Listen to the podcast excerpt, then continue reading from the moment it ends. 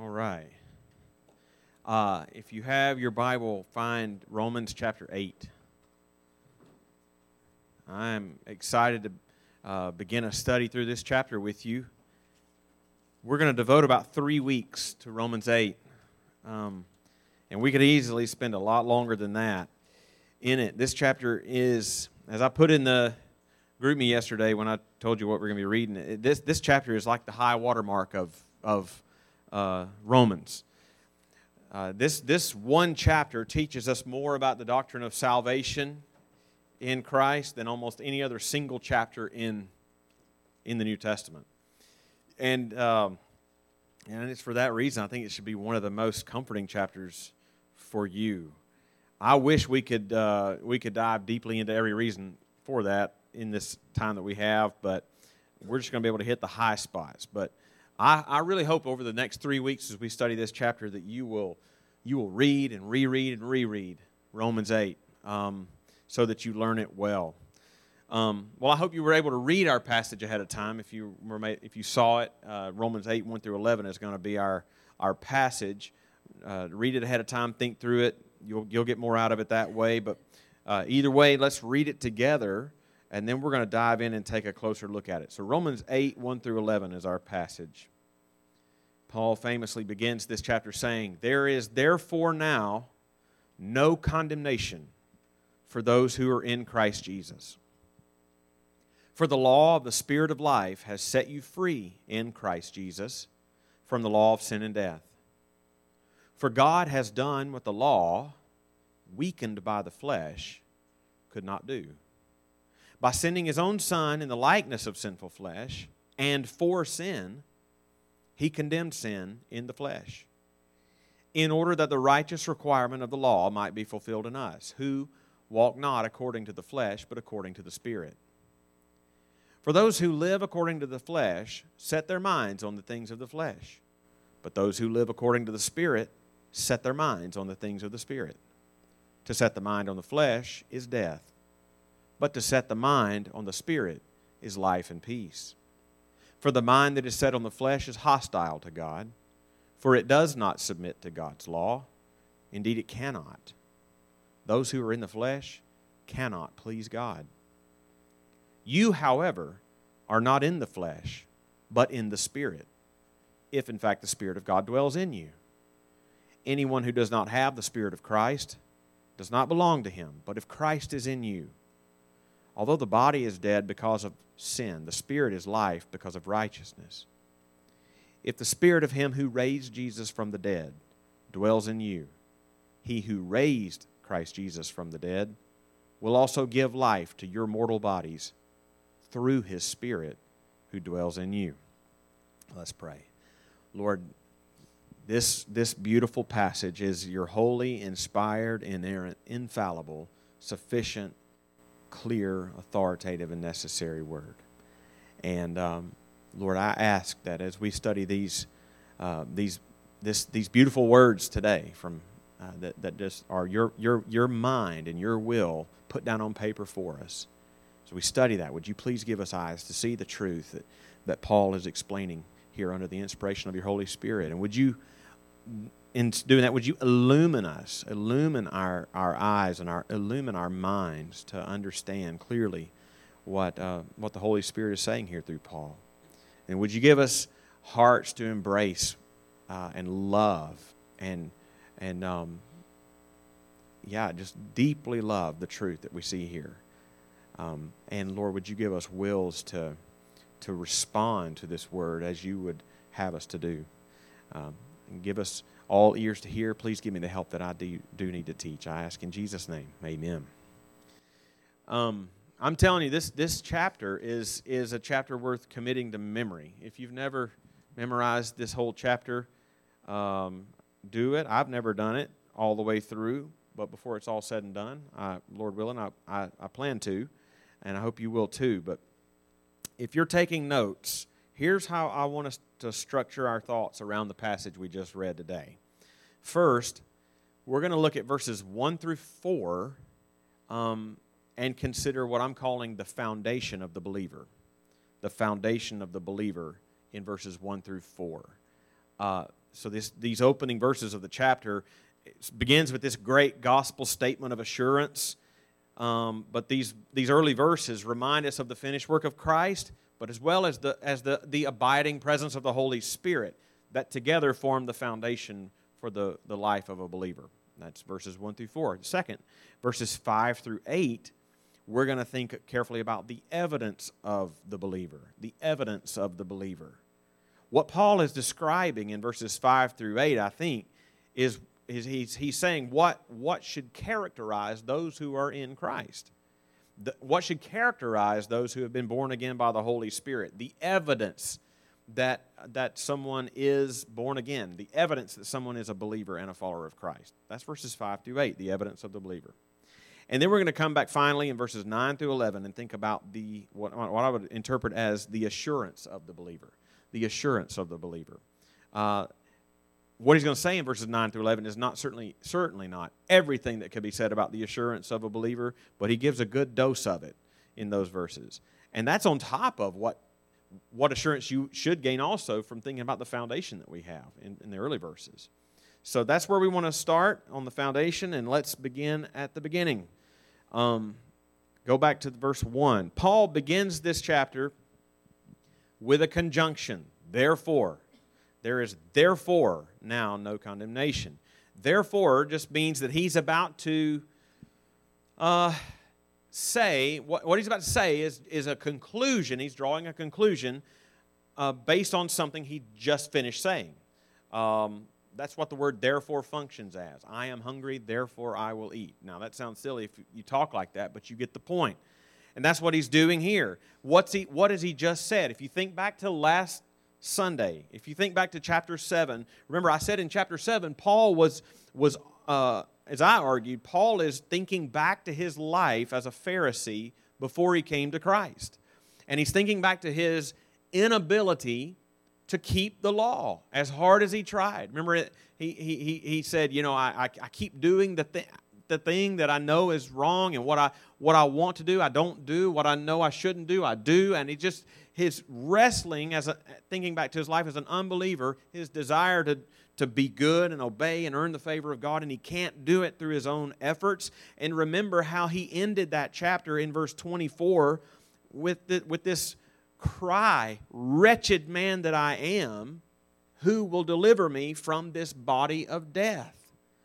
And, and, and, and so that's, that's, the, that's the climactic conclusion of his life as an unbeliever. Who, who can deliver me from this?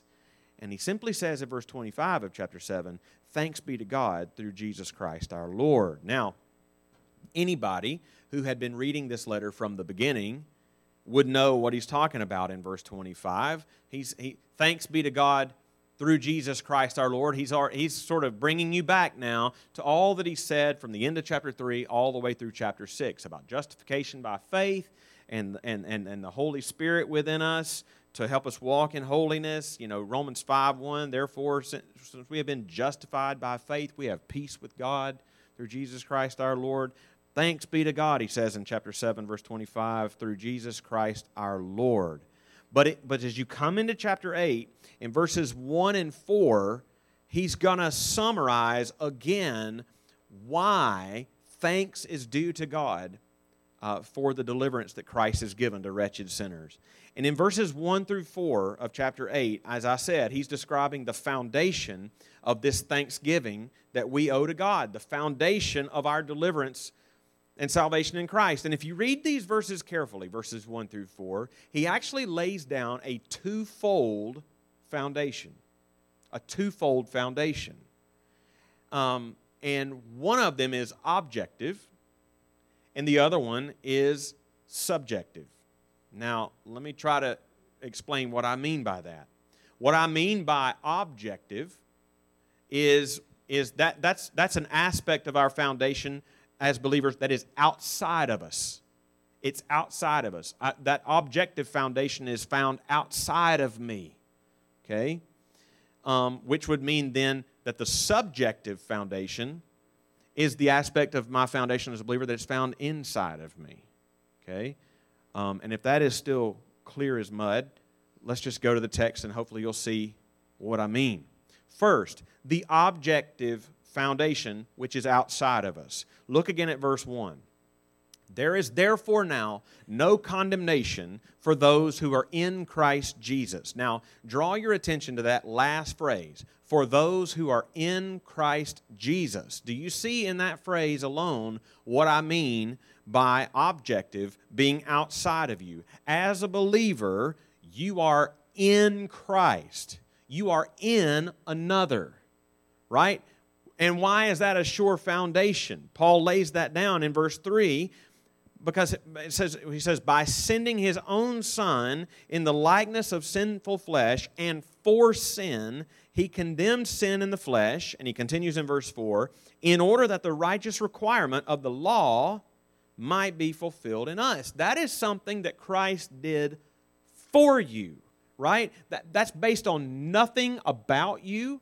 That's not based on uh, your worthiness or your goodness or what you deserve or what you've done or failed to do, but by His free grace alone. Another outside of you doing something for you, right? And Paul says in verse 3 that Christ came in the likeness of sinful flesh, in the likeness of it, not a sinner himself, but coming as a substitute for sinners, which is why it also says, and for sin. In the likeness of sinful flesh and for sin. Coming, as a, coming in the likeness of sinful flesh, not himself a sinner, but for sinners, for sin. Right? Perfect. When it says in the likeness of sinful flesh, that's reminding us that he was perfectly obedient to the law but also reminds us of his perfectly atoning death when it says, and for sin.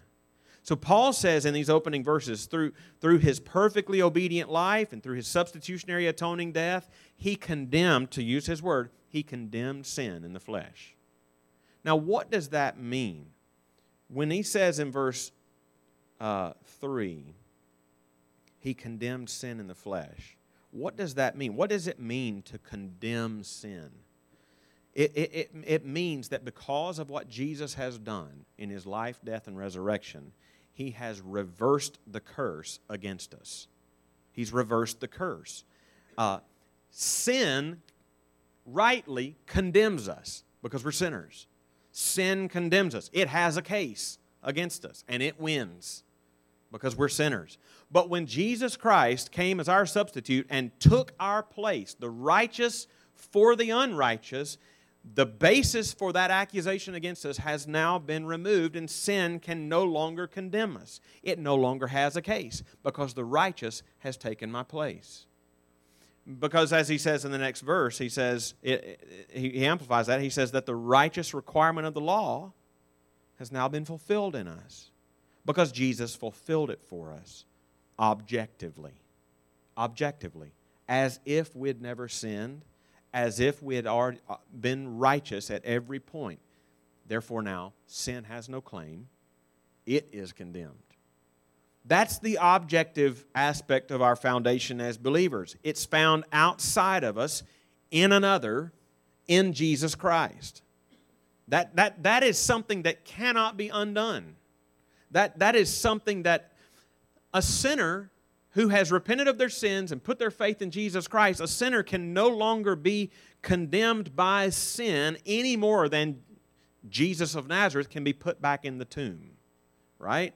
That's why he can say in verse 1 there is therefore now no condemnation for those who are in Christ Jesus. It's done objectively for us. But there's a second aspect to our foundation here that is subjective. If objective is something that, that, is, that is outside of us, subjective means there's another aspect that's going on inside of us. Right? And Paul says that, that there is something like that for everyone who is in Christ Jesus. Look at verse 2 again. For the law of the Spirit of life has set you free in Christ Jesus from the law of sin and death. So you can see that this is true for everyone, it says, who are in Christ Jesus. The law of the Spirit of life has set you free in Christ Jesus from the law of sin and death. So, so what is it? if the first aspect of our foundation as believers was the removal of the penalty of our sin because of the objective work of Jesus Christ, the second aspect of our foundation as believers is the victory over the power of sin through the subjective work of the Holy Spirit at work within believers. Right? What, what he's saying in verse 2 is that before Christ, which also means before we had the Holy Spirit, right? He says the law of sin and death was at work in us. The law of sin and death was at work. And that's what he explained, by the way, in chapters 1 through 3. It's what he reiterated in chapter 7. That's why he said, Wretched man that I am, who will deliver me from this body of death? To say it in the words of Romans 3, all have sinned. Like no one seeks after God, no one does good, not even one.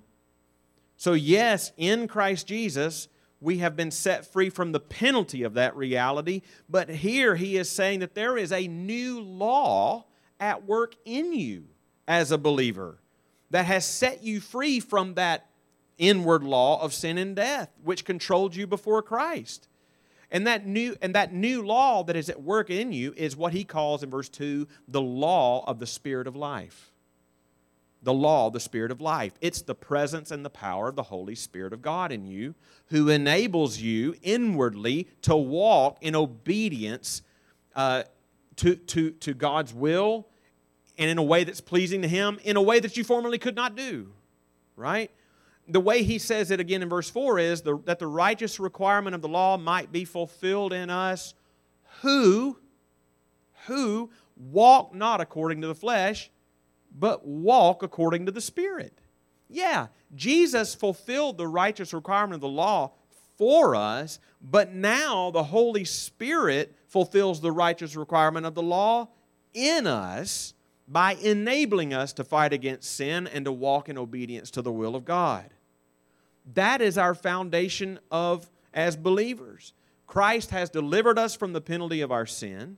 And, and because of what Christ has done in his life, death, and resurrection, the Holy Spirit is now delivering us from the power of sin. One is objective, the other is subjective, but both are permanent and unchangeable and unshakable.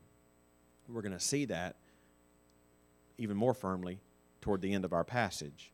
But as we keep progressing through this passage, um, Paul moves on, having laid that foundation, that twofold foundation of, of the objective work of Christ and the subjective work of the Holy Spirit. He moves on, having laid that foundation, to describe what I'm calling the evidence of the believer in verses 5 through 8. Think about that with me. So it seems like Paul is building on that subjective foundation we talked about, the subjective foundation of the Holy Spirit in us. How do we know that? How do we know he's, he's um, built he when he talked about the, the, the Holy Spirit, that inward work, how do we know he's building on that aspect in verses 5 through 8? I think we can see that in verse 5, if you're looking at verse 5, in that phrase, those who live according to the Spirit. That's, I mean, it says, uh, yeah, in the middle of the verse, those who live according to the Spirit. Think about that one phrase. I think that phrase, those who live according to the Spirit, is connected to two things he said in verses 2 and 4. Um, first of all, notice that back in verse 2, he referred to the Holy Spirit as the Spirit of life. The Spirit of life. And in verse 5, he says, those who live according to the Holy Spirit. Those who live. So you got life and live. Whole, that, that connection. But then, second of all, in verse 4, he talked about those who walk according to the Spirit, which I think is just a different, stated differently in the next verse as those who live according to the Spirit. Those who live, those who walk, different ways of saying the same thing. All that to say, it seems pretty clear that what he's about to describe in verses 5 through 8 is amplifying what he first mentioned in verses 1 through 4 about the subjective foundation of the Holy Spirit at work in a believer. And he's about to describe the subjective, that is, in me, evidence, the subjective evidence in a believer of the presence and the power of the Holy Spirit at work. And what Paul seems to point to as evidence in a believer is the new mindset, the new orientation present in believers. I don't know if you noticed when we read, read verses 5 through 8, but Paul in these, in these verses, 5 through 8, Paul refers to the mind seven times. Seven times. In verse 5, he uses the phrase set their minds twice. In verse 6, he uses the phrase set the mind. In ver- and he says that twice in verse 6. In verse 7, the mind that is set on. And then also in verse 7, he refers to the mind by use of the pronoun it twice in verse 7. And what he's saying is that before Christ, when we lived according to the flesh, or as he'll put it in verses 8 and 9, when we were in the flesh, the evidence of that was we had a mind set on the flesh. That's verse 7. Verse 5 says, We set our minds on the things of the flesh. Verse 7, we were hostile to God in our minds, not wanting to submit to God or His will in any way, not caring at all about that, not able to submit because we didn't want to submit in our minds. That's before Christ. But He is saying that for the believer, the whole orientation has changed. He says that the believer now, according to verse 6, he says the believer sets their mind on the Spirit. Verse 5 says uh, the believer sets their mind on the things of the Spirit. Do you see that? Verse 5 those who live according to the Spirit set their minds on the things of the Spirit. Verse 6 is said to set the mind on the Spirit is life and peace. What does that mean? What does it mean for you to set your mind on the Spirit? What does it mean? What does verse 5 mean when it says, as a, if you live according to the Spirit, which means if you're a believer, you set your mind on the things of the Spirit? What is that? What are the things of the Spirit? Well, here's how I would summarize it, and then we're going to di- take a, a deeper dive into some other passages to try to confirm what we're saying. I think when, when he says set your mind on the Spirit and the things of the Spirit, I think on, the, on most simply, it just means that there is now an awareness and a desire to think and understand what God thinks and to seek the things that God would have us to seek and to do the things that are pleasing to God. That's just a, that's a different way of saying that. To, to set your mind on the Spirit and the things of the Spirit is just an awareness. It's a, it's a, it's a new awareness. It's a desire to think like God thinks and understand things the way God understands things and see them the way He sees them and to do what He would have me to do and live according to what He says. That's what it means. And Paul isn't talking about sinless perfection here. He's just talking about a new orientation to your life that wasn't there before. But again, let's get, let's get more specific. What does it mean to set your mind on the Spirit and on the things of the Spirit? I think there are a few other passages that, of Scripture that can help us here. So hold your place here in Romans 8. And, uh, and let's look at a few other passages very quickly. First, setting your mind on the Spirit and the things of the Spirit simply means it's a, it's a mindset to want what God wants it, it, and to see things as God sees them, to think like God thinks. I think we see this in a couple of other passages. Turn first to Matthew 16. Matthew chapter 16. And in this chapter, this is a Matthew 16 is probably a familiar passage uh, to you, more than likely. It's, it's in Matthew 16 where Jesus goes to the disciples and say, Who do the crowd say that I am? And then he says, Well, who do you say that I am? And it's when he, when he says, who do you say that I am? It's that then that Peter stands up. You are the Christ, the Son of the living God. And, you know, God has revealed that to you, Simon. Uh, but what does, uh, but, but it's after Peter says, You are the Christ, beginning in verse 21, that's when uh, Jesus um, foretells his death and his resurrection. And and he said, I'm going to suffer many things and, and I'm going to be killed. And on the third day, I'm going to rise. He says that. And it's when he says that, Peter speaks up and he, in opposition to Jesus. Nuh uh. Like, I mean, he's like, that's not going to happen to you, Jesus. What does Jesus say to Peter in reply in verse 23? But he turned and said to Peter, Get behind me, Satan. You are a hindrance to me, for you are not setting your mind on the things of God, but on the things of man. Now, what is he saying? Simply that Peter was not seeing things like God saw them. He was not trying to understand God's purpose in why Jesus might suffer and die. And in so doing, he was being a hindrance to Christ. He was, he was thinking only in an earthly way. I love you, Jesus. I don't want you to die. He was not thinking God has a purpose in this. He wasn't setting his mind on that. But in a similar way, now, turn over to Colossians 3. Colossians 3. Um, again, remember, we're saying that, that to set your mind on the Spirit is to just see things the way God sees them, to think the way God thinks, to desire what God desires, and so that you live accordingly. When you, we see that confirmed again, we saw it in Peter, in what Jesus said to Peter, but we also see it in what Paul says to the Colossians in Colossians 3. When you get to Colossians 3, look with me at verses 1 and 2. Notice what Paul says there. If then you have been raised with Christ, that just means if you are a believer, seek the things, the things that, that are above, where Christ is, seated at the right hand of God. Set your minds on the things that are above, not on things that are on earth. There, it's just an understanding that my sinful nature will be prone to think a certain way and to see things a certain way, and it's not how God would do it. And if we've been raised with Christ, he's saying in Colossians 3, we have a new orientation to set our minds on God and His will in His ways and His wisdom. All of that are just different ways of saying what He says in Romans 8 6 is to set the mind on the Spirit, right? Is to, is to think like the Spirit would have us, to desire the things the way the Spirit of God sees them so we can please God in the power of the Holy Spirit. But that leads me to one other passage that I want us to see before we come back to Romans 8 because it's not just an, it's not enough.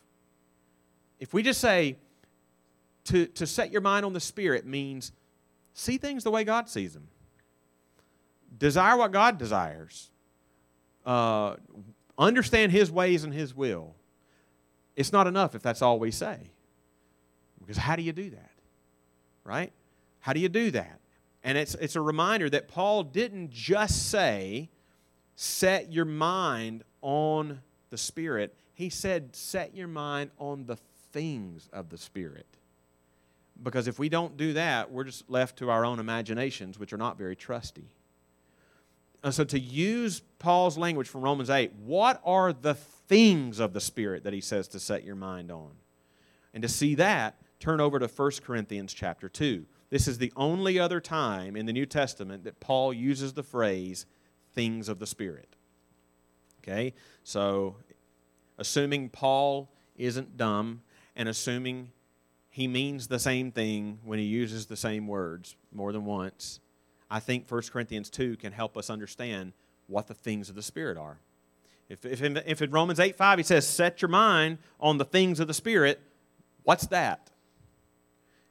And, in, and, and, and we find that phrase, things of the Spirit, in 1 Corinthians 2:14. Look at verse 14. He says the natural person does not accept the things of the spirit of God. They are folly to him, and he is not able to understand them, that is the things of the spirit of God, because they are spiritually discerned. Okay, the natural person is an unbeliever. And he says in that verse, the unbeliever cannot understand the things of the Spirit because he needs the Spirit's help to understand them. But what are they? What are these things of the Spirit that the, the, the, unbeliever cannot understand without the Spirit's help? Well, look at the verses right before it, and I think we can build up to what it is. Look back at verse 10. In verse 10, he refers to these things God has revealed to us through the Spirit. What are these things? In verse 11, he, he, he says these things are the thoughts of God right? We are not, uh, so verse, uh, oh, I'm in, I'm Man, I'm totally in the wrong book. Um, yeah, yeah, yeah. Verse 11, right? No one comprehends the thoughts of God. So, in what the when he says in verse 10, these things that God has revealed to us, verse 11 says, these things are the thoughts of God. But how can we know the thoughts of God? Well, verse 12 says, these things have been freely given to us by God. Okay, so we can know them because it says they've been freely given to us, but how? Verse 13 says, they are imparted to us in words, not taught by human wisdom, but by the Spirit the things of the Spirit are words taught by the Spirit. What might be the words that have been taught by the Spirit? The Scriptures, right? Paul says in 2 Timothy 3:16, all scripture is breathed out by God. And Peter says in 1 Peter 1:21 or 2 Peter 1:21 that Scripture was written down because why? Men spoke from God as they were carried along by the Holy Spirit. So the things of the Spirit are the words of the Spirit, the Scriptures breathed out by God, words of the Holy Spirit written down for us. And as you go back to Romans 8, verse 5, Paul says, Set your minds on that. Set your mind on it. And I think we're now in a better place to understand what he sees. When he says set your mind on the Spirit and set your mind on the Holy Spirit, uh, on, yeah, so it's not just like when you say desire what God desires, see things the way God sees them, want what God wants, under, think, think long about His ways and His will. How do you do that? And His wisdom, how do you do that? By setting your mind on this, setting your mind on that. He's saying in verses 5 through 8 of chapter 8 that the evidence uh, that a believer has the Holy Spirit is the whole orientation change in their mindset. That there's now a desire previously impossible to know God through His Word and to bring our own thoughts and our own actions into conformity with what the Scripture says, so that in thought and in deed we can be in every way pleasing to God. He says at the end of verse 6 that the believer knows that this is life and peace. And it's more satisfying than, desi- than more satisfying than following the desires of our flesh. And again, Paul is not saying that this is now going to be the constant, unfailing, moment by moment, without fail mindset every moment of every day. No, we still battle our flesh. We still battle the desires of our flesh, but here's the, here's the key a believer cannot stay in that place indefinitely and be unbothered by it. Right? The Holy Spirit will bring His Word to our memory to help us see our sin as He sees it and bring us a holy discomfort with it so that we repent according to His will and then bring our actions into conformity with His will increasing sanctification accomplished as we daily set our minds on the things of the Spirit, Scripture, and seek to walk in obedience to it. It's not always a straight line. It's not like it's not like all right, you're born again here and it's just a straight line of sanctification the rest of your life. It, that's not the way it looks on the graph of your life. Uh, Paul Miller wrote a book called The J Curve. Some of you may have read that, but he says if you looked at the graph of a believer's sanctification, it, it's like it's called the J curve. It's, it's, a, it's, a, it's, a, it's a constant J curve of failing, repenting, dying, and rising, failing and repenting and rising, failing and repenting and rising. It's just it's that over and over again because all this lifelong in our in, in this body we're going to battle the flesh. But the evidence of a believer is that we don't we don't fail and stay down there. We repent and rise. And we can continue to do that with hope because of that objective foundation we have in the finished work of jesus christ. And the holy spirit enables all of this. It won't happen though apart from the word it will not happen apart from the word scripture scripture is the voice of the holy spirit into your mind and heart. And it's the only It's the only word that can be spoken into your mind and heart um, that gives life. That gives life to make you more like Christ. Um, endless scrolling on social media is not life giving. What are we putting into our minds? Be careful where you're setting your mind throughout your days. But Paul knows that believers can still feel like um, the power of their flesh is so st- still so strong that sometimes believers can can despair of the evidence or their perceived lack thereof that they see in their lives. And there are a couple of things I would say to that. One is, um, is if, if, you, if you're that person, you, you say, gosh, I'm looking for evidence in my life, and I just, ugh, I don't, I don't feel like I see enough, and I'm disturbed by that. Well, one thing is, if there were no life in you and no presence of the Holy Spirit in you, your perceived lack of evidence wouldn't bother you. It just wouldn't bother you. Because Paul says those who are in the flesh only think about the flesh, they only think about earthly things. Their, their minds are hostile to God. They can't please God. They don't want to please God. You wouldn't be bothered by it. But the other thing to say here is that is what Paul says in these final verses about the assurance of the believer in verses 9 through 11. These are the most tongue twisty verses of the whole passage. And we could spend a long time parsing everything that Paul says in verses 9 through 11 because it's all so very encouraging.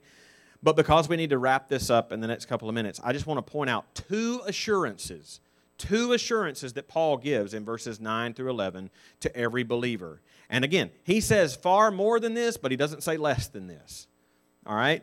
Here are the two assurances that he gives. And I'll go ahead and tell you what they are and then try to show you what show them in the text. One is this, and they're very similar. One is our salvation is a work of our triune God. Our salvation is a work of our triune God. That's assurance number one. Our salvation is a work of our triune God. And the second one is like it our salvation is a complete work of our triune God. It's a complete work of our triune God. Let's try to see each of those very quickly in the text. First, this first assurance that our salvation is a work of our triune God.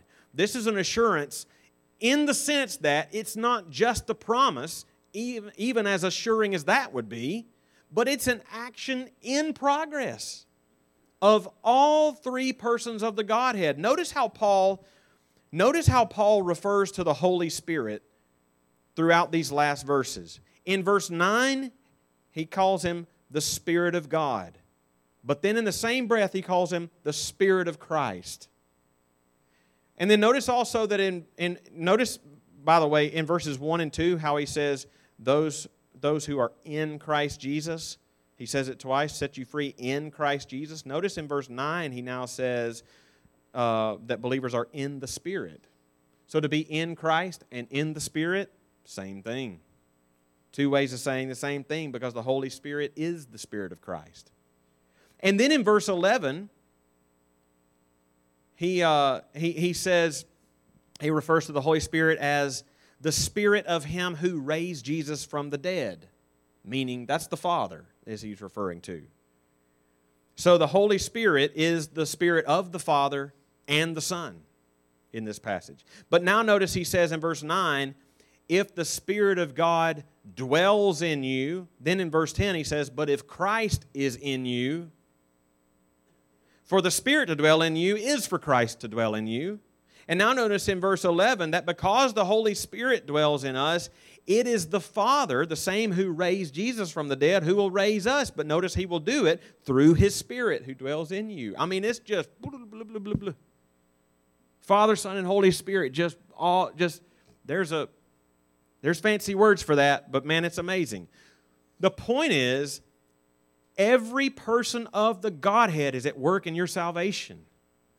Like the Spirit is not at work in you to earn the favor of Christ, but to apply to your life the favor that you already have because He earned it. And, the, and Christ is, is not still trying to hold back the Father's anger against us because it's, it's not just the wrath of the Father, it was the wrath of the triune God that Jesus bore on the cross, and it's already been satisfied. And so now it's the Father, along with the Son and the Spirit, who decreed your salvation in eternity past, which means Christ then came in time and space to earn it, and the Spirit then to apply it to your life, and one day you'll be raised. Father, Son, and Holy Spirit, all working for your salvation and for your eternal good. And all that to say is is that is our salvation is not just a work of salvation uh, uh, uh, of the triune God. It's that second assurance. It's a complete work of your triune God, because Paul ends this passage making clear that it's not just that our salvation. It's not just our salvation from things past, but our hope for eternity future. Notice he says that it's not just the legal verdict of our, that our sins have been forgiven, but he says in verse 11 that the day is coming when we will be delivered from the very presence of sin, just as we have already been delivered from the penalty and the power. How does he say that? When he says in verse 10 that even though our bodies will still die because of the sin because of sin in the fall, God has promised in verse 11 that one day he will raise us to eternal life, giving life to your mortal bodies, where sin and even the temptation to it will be no more. And as we close, I just want you to notice that in our passage today, verses 1 through 11, notice that, that that little section on the evidence of our salvation, verses 5 through 8, is sandwiched between the sure foundation of verses 1 and 4 and the double assurance of verses 9 through 11. When we're disheartened by the continual struggle to walk in holiness and Christ likeness, this passage as the whole chapter is going to be, is a reminder that grace is greater than all of our sin. So let's pray, and then we'll have to be done.